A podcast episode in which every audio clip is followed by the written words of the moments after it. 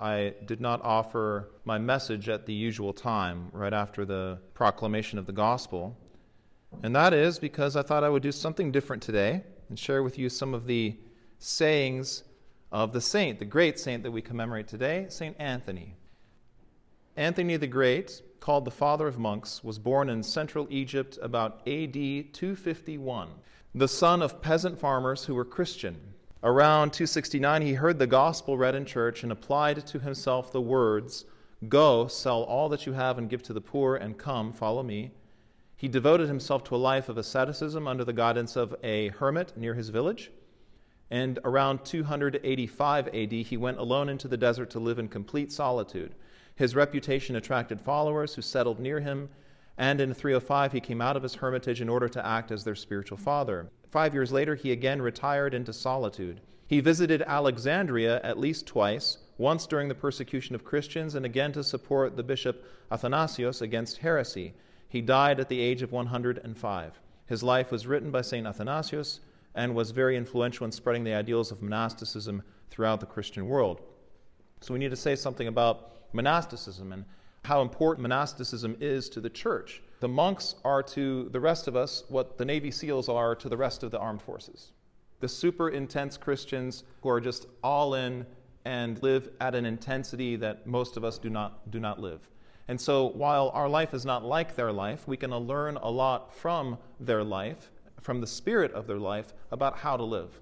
And it's a good thing in the course of our life to try to get to know some of the monks and nuns Father Thomas Hopko of blessed memory, who was one of the greatest teachers of the Orthodox faith in this country, once said that this collection of sayings of the Desert Fathers, he considered it the second most important text of the Orthodox Church after the Holy Scriptures.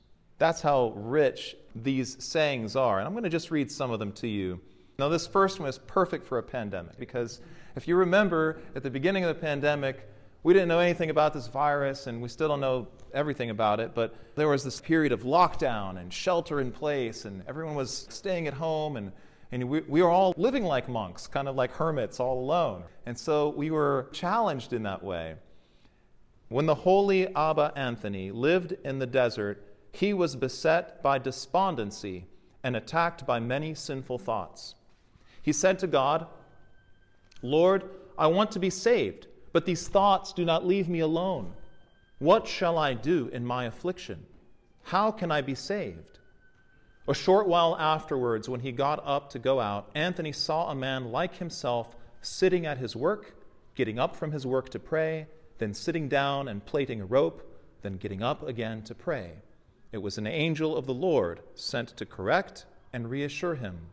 He heard the angel saying to him, Do this, and you will be saved. At these words, Anthony was filled with joy and courage. He did this, and he was saved. So when you're feeling despondency from the pandemic or whatever, remember the antidote is work and prayer, work and prayer, work and prayer. Take a lesson from St. Anthony. The second saying of St. Anthony the Great has to do with the problem of evil, which is considered the thorn in the side of Western theology. When the same Abba Anthony thought about the depth of the judgments of God, he asked, Lord, how is it that some die when they are young, while others drag on to extreme old age? Why are there those who are poor and those who are rich? Why do wicked men prosper, and why are the righteous in need? He heard a voice answering him, Anthony, keep your attention on yourself.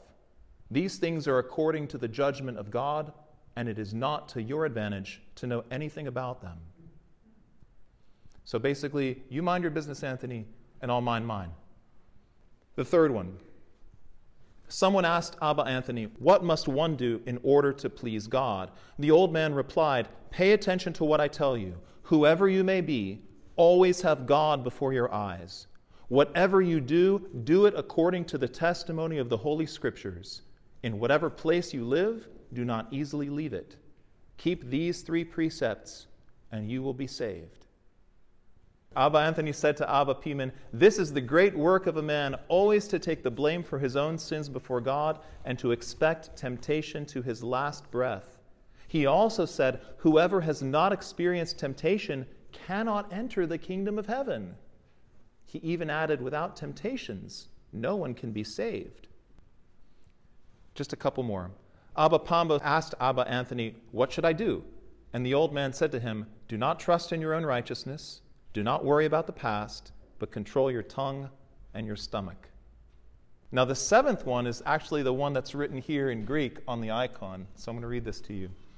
Abba Anthony said, I saw the snares that the enemy spreads out over the world, and I said, groaning, What can get through from such snares? Then I heard a voice saying to me, Humility. I was thinking of that, George, when I was watching the national championship game because your, your Heisman Trophy winner seems like a pretty humble guy. I hope, I hope my, my perception is correct, and may God preserve him in his humility so that he can make it through the snares of the NFL. Two more. And this is for us who are living, living in the world. It was revealed to Abba Anthony in his desert. Abba Anthony, great, great saint. It was revealed to him in his desert that there was one who was his equal in the city. He was a doctor by profession, and whatever he had beyond his needs he gave to the poor. And every day he sang the Sanctus with the angels. The Sanctus is just the name of one of the hymns of the church. So, yes, it is possible to become a saint, equal to the great monastics of the desert, living in the world. And one last one, which I think describes these days so perfectly. Abba Anthony said, A time is coming when men will go crazy. And when they see someone who is not crazy, they will attack him, saying, You're crazy. You're not like us. So I think we're there. I, the time is coming. Maybe it now is, okay? So these are just beautiful, beautiful sayings of the Desert Fathers. I encourage you, if you have never read them, to to take a look at them. And sometimes you'll come across one or more of them that don't make sense to you because they're written perhaps for a monastic context. And so I will end with one last one. I know it's a, I said I'm done, but this is important because when you're reading these and one of them doesn't make sense, this applies. He also said, Nine monks fell away after many labors and were obsessed with spiritual pride, for they put their trust in their own works, and being deceived, they did not give due heed to the commandment that says, Ask your Father, and he will tell you. Don't trust in your own works and in your own righteousness, but ask when you have questions. Ask people like me and others who can, who can help you and teach you and make things understandable. So, again, I can't say enough about this beautiful collection. We actually, this is, this is a book from our library, so you can check it out. When you have such incredible wisdom in our tradition, in our 2,000 year old tradition, this is more than 18, about 1,800 years old, why would we spend our time reading a lot of modern stuff before we read stuff that has stood the test of time?